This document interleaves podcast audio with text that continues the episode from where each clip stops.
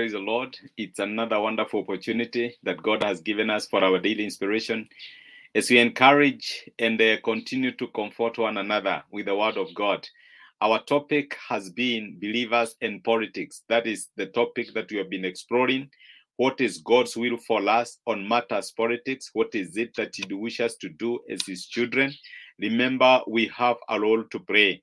Politics are not left for the non believers or for the world out there. God has a role for each and every one of us that we can pray. And that is why we have been exploring this topic. And it is my prayer that even as we continue, God will speak to us, God will encourage us, and God will continue to enlighten us through His word. We have looked at uh, different uh, principles that we can apply from the word of God on matters politics. Uh, kindly go back, look at some of the topics that you have been able to cover on this issue. And today I want us to look into another dimension when it comes to believers and politics. And that dimension is no matter how long it takes, evil will never triumph over that which is good. I know times uh, of politics, critical seasons, are times when evil appears to rear its head, its head. And you can be able to see this through some of the utterances that our leaders make. People take what I would call very hard stands. And it is possible for a believer to wonder do I have a role to play in all this? The other day, I saw a post in one of the social media where someone was saying, if you are a Christian or if you are a believer, leave politics because it's a dirty game and we can talk the way we want. We can do the things that we want. And you might wonder, God, could that be a tactic that the enemy is using to keep believers far away from matters politics? That is why it is very important for us to look into this issue. And one of the principles that I want you to bury deep down within your heart is that no matter how long it takes, God has purpose that evil will never conquer good. And I can assure you that evil will never conquer good. And whatever is light, whatever is good, will always have the last laugh. When we have so many principles that we can draw from the word of God, especially on that.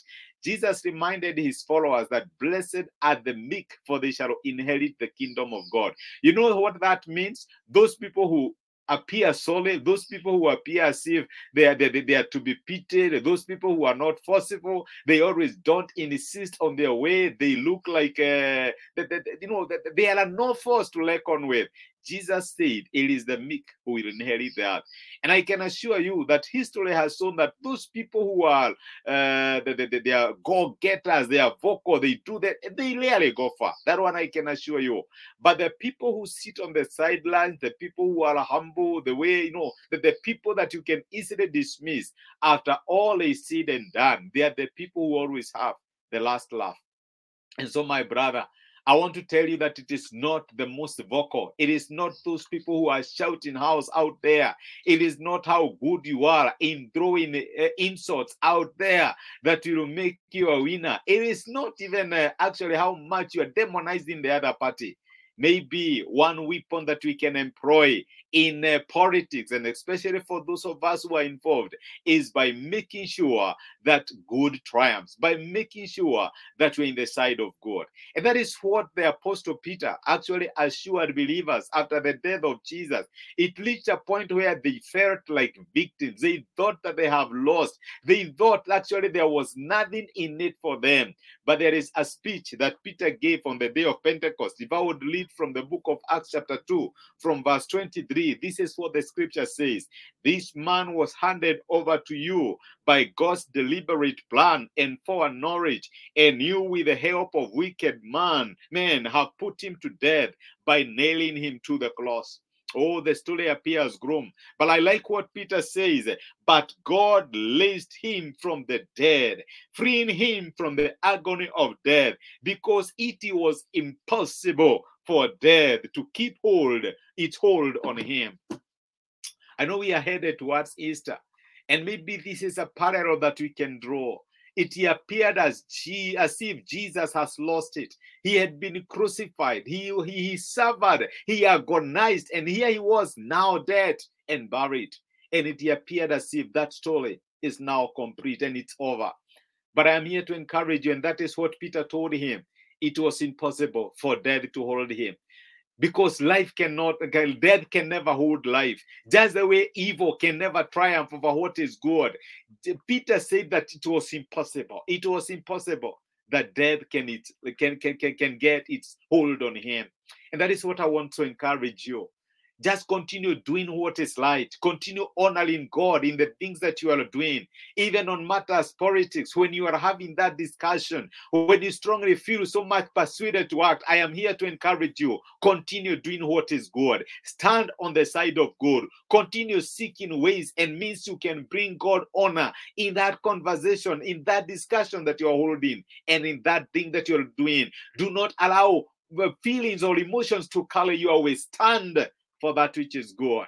Because as the scriptures has said, it is impossible for death. It was impossible for death to hold Jesus. And I can assure you, it is impossible for evil to have its hold on you. And especially if you stand on the side of that which is good. And the same temptation, Job of old faced when the wife asked him, Are you still holding on to your integrity? Why don't you curse God and live?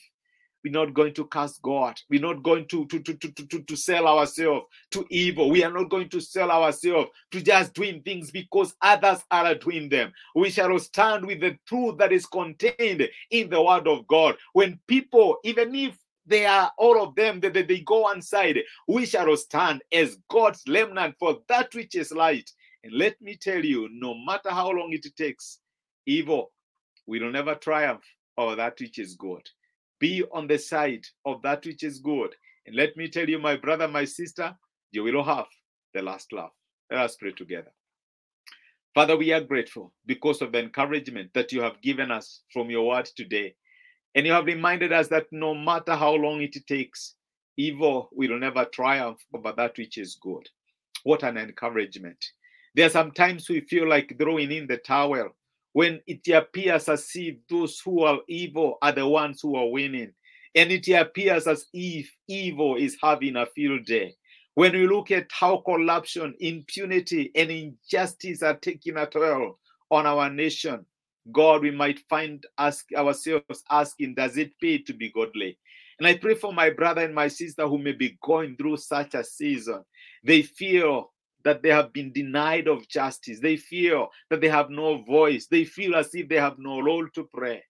God, I pray that you will help us to continue being the light and the salt that you have called us to be, to continue doing our part, however small it appear to be. We may not change many, but help us to remain faithful to the cause that you have called us, because you have told us today that just the way it was impossible for death to keep its hold on Jesus, that which is evil, that which is negative, will never overcome that which is good. Thank you because of speaking to us, and thank you because of encouraging us. This we ask in Jesus' name. Amen and amen. Thank you so much. I'm grateful and I appreciate you joining me for this particular inspiration. I pray that God will bless you, God will keep you, make his face shine upon you, and grant you his peace. And remember, it is impossible that evil should triumph over that which is good. Have yourself a blessed and a fantastic day ahead. Thank you so much.